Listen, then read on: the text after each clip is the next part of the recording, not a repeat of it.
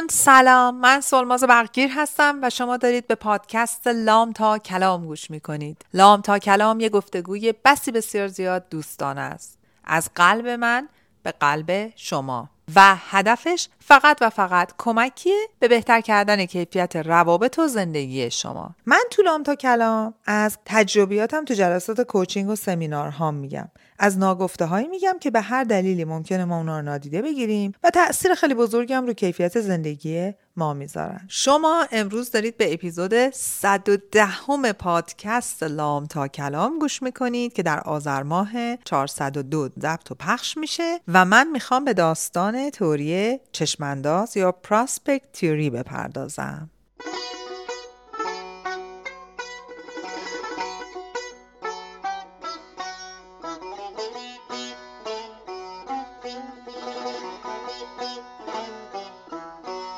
و اما prospect theory یا نظریه چشمانداز یعنی چی و من چرا این موضوع رو برای این قسمت پادکست انتخاب کردم؟ چند وقت پیش من رفته بودم بانک برای اینکه آخر سال مالی ماست. یه سری چیزا رو با financial advisor م یا مدیر مالی بانکمون دوره کنم حسابا سرمایه گذاری همه اینا رو ببینیم بعد چیکار کنیم. کانادا اخیرا بعد از کووید یه سری دچار بحران مالی شده که البته در مقایسه با بحران هایی که ما تو ایران می‌بینیم حرفی برای گفتن نداره. یه یکی دو درصد interest رفته بالا بهره رفته بالا حال خیلی خرابه. همینجور که financial advisor و مدیر مالیم داشت تعریف می‌کرد که مثلا مشتری اومده راجع به این ماجرا صحبت کرد و اینا من یه دفعه برگشتم گفتم وا خب چطور؟ این همه مدت اوضاع خوب بود از نظر اقتصادی و اینا کسی چیزی نمی‌گفت. گفت خب یادت رفته؟ prospect theory رو نظریه چشم‌اندازو تو mutual fund خوندی؟ انگار یه لامپ ایکیوسان تو ذهن من یه دفعه روشن شد. گفت بینگ!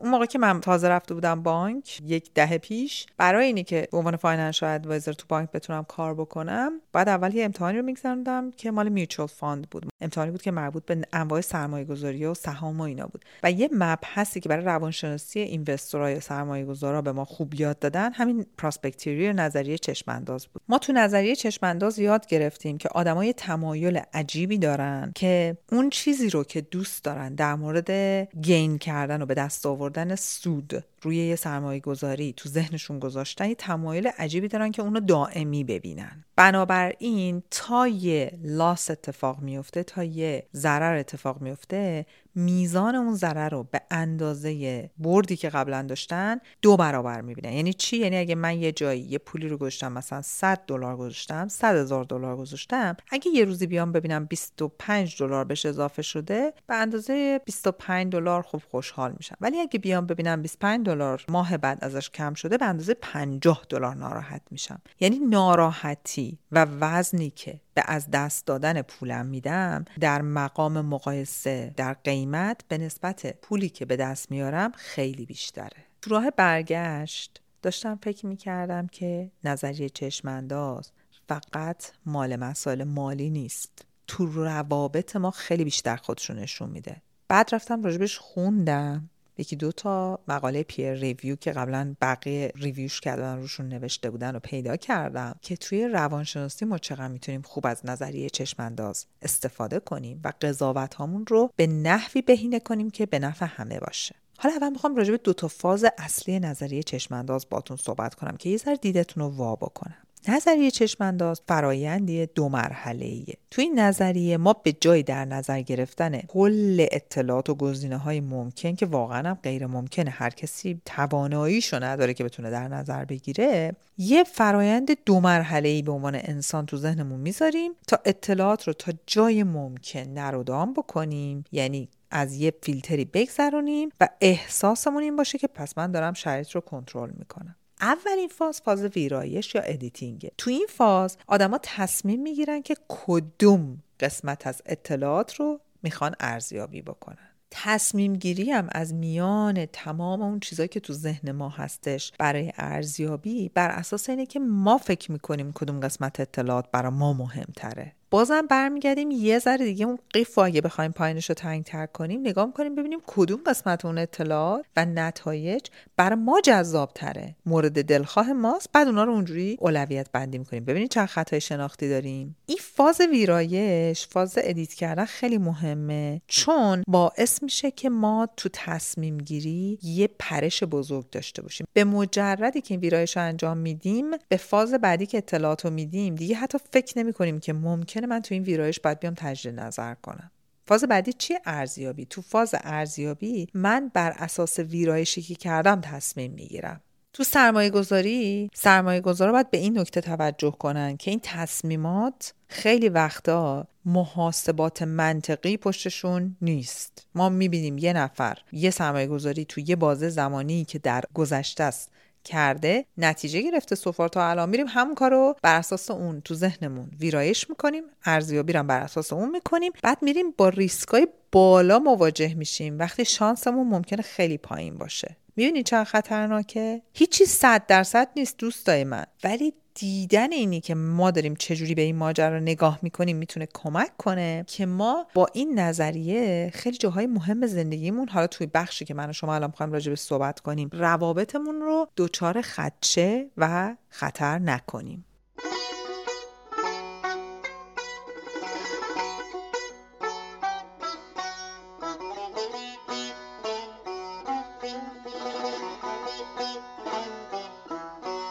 خب حالا ببینیم که این نظریه چشمانداز فهمیدن این نظریه چه کمکی به ما می‌تونه بکنه. اولین نکته ای که با فهمیدن این نظریه به ما کمک می‌کنه اینه که ما با تعصب به ماجراها نگاه نکنیم. پایه و اساس تصمیماتمون رو بر اساس چیزای منطقی واقعیت های منطقی بذاریم. نه اون ویرایش خودمون چون ویرایش ما منطق نیست الزامن نظریه توسط دانیل گاتمن و آموستورسکی تو سال 1979 به وجود اومده و از اون موقع تا حالا داره کامل میشه. پس یه نظریه خیلی خیلی قدیمی نیست. ولی بر اساس اتفاقاتی که توی اینوستمنت ها و سرمایه گذاری های مختلف از اون موقع تا حالا انجام شده ایجاد شده. پس اینی که بدونیم قدمت این نظریه چقدره به ما کمک می‌کنه که ما به کجاهاش می‌تونیم چنگ بندازیم و ازش کمک بگیریم. رو کجاهاش خودمون باید دوباره ویرایش متفاوت بکنیم. خب حالا ببینیم که این نظریه کجا تو روابط ما به درد می‌خوره. مشکل ماها تو روابطمون اینه که اول رابطه وقتی وارد رابطه به خصوص رابطه اینتیمت با پارتنر رو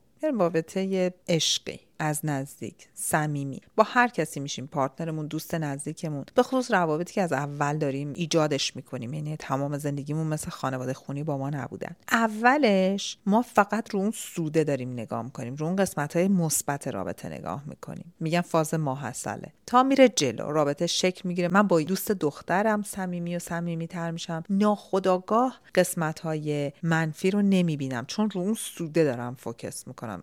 تمرکز می‌کنم بر اساس نظریه چشمانداز. یعنی چشماندازم چیه؟ فقط رو اون قسمتیه که منو سرو می‌کنه باش خوشحالم. بقیه نمی‌بینم. تو رابطه intimate با partner م هم همینه. خب بعد از یه مدتی که میریم جلو ارتباط مؤثر برقرار نمیشه. چرا؟ چون من پایه ویرایش و ارزیابیم فقط رو یه قسمتی از اون رابطه است. فقط رو اون سوده رو اون 25 دلاری که داره میاد بالا.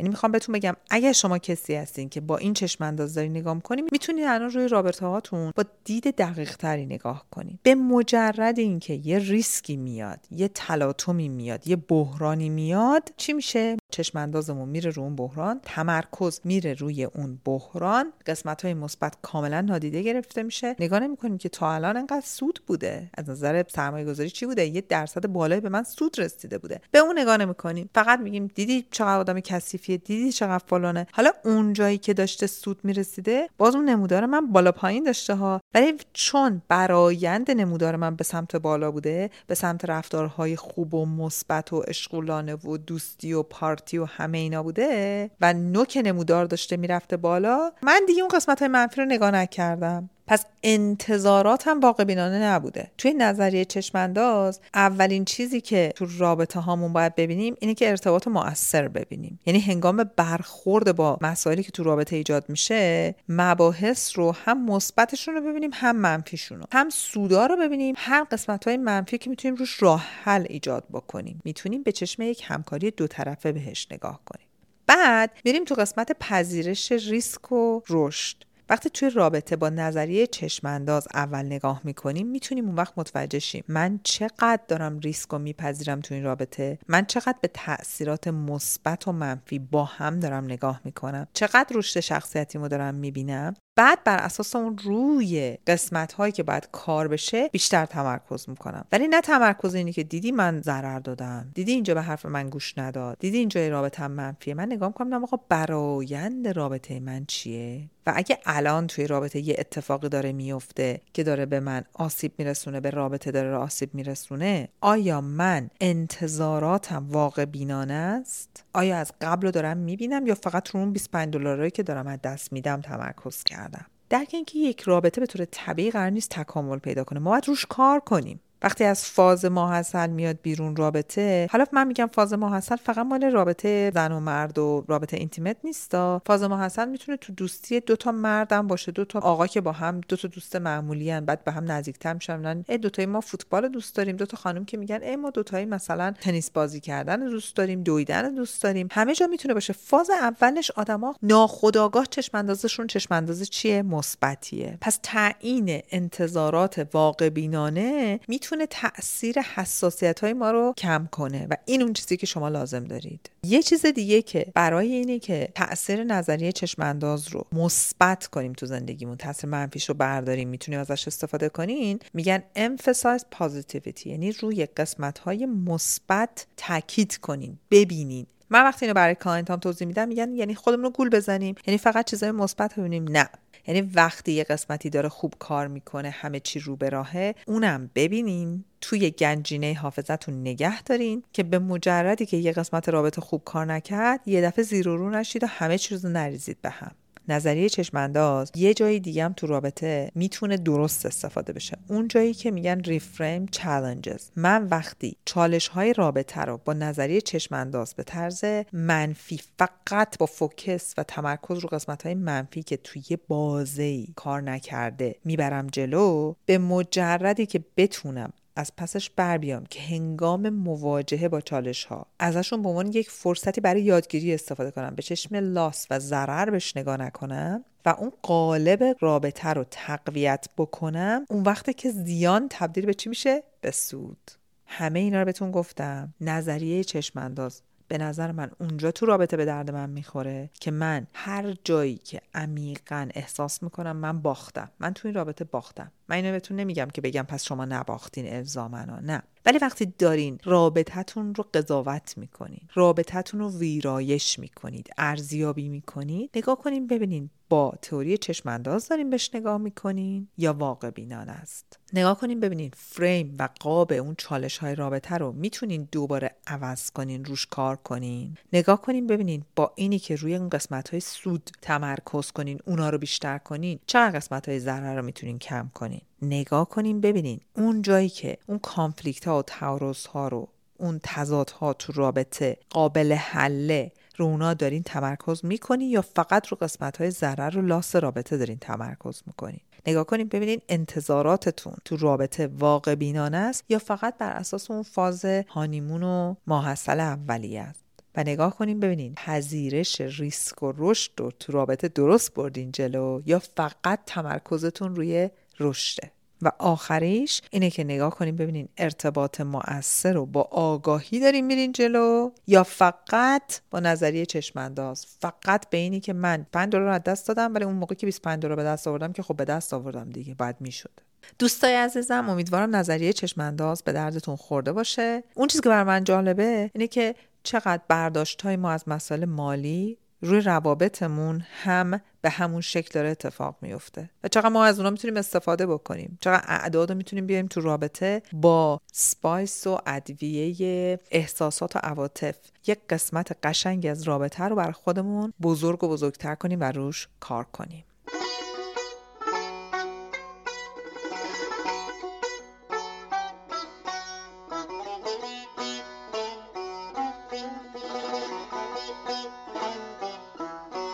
خیلی ممنون از همراهی گرمتون. مرسی که هستید. متشکرم. و اما اپیزود 110 هم به پایان رسید. با اجازه شما بزرگترها لام تا کلام و تیمش پس از پایان اپیزود 110 برای یه ماهی اینطورا میرن به تعطیلات زمستانی و میریم باتریامون رو شارژ کنیم میریم می‌خورد استراحت کنیم. در حین استراحت هم روی پروژه بزرگ داریم کار می‌کنیم و با خبرهای خوب خدمت شما خواهیم رسید. دوستتون دارم مواظب خودتون باشید. مهدی پسیان عزیزم ممنونم از موسیقی متن و مژگان عزیزم متشکرم که با این عشق و دقت و توجه صدای من رو ادیت می‌کنی.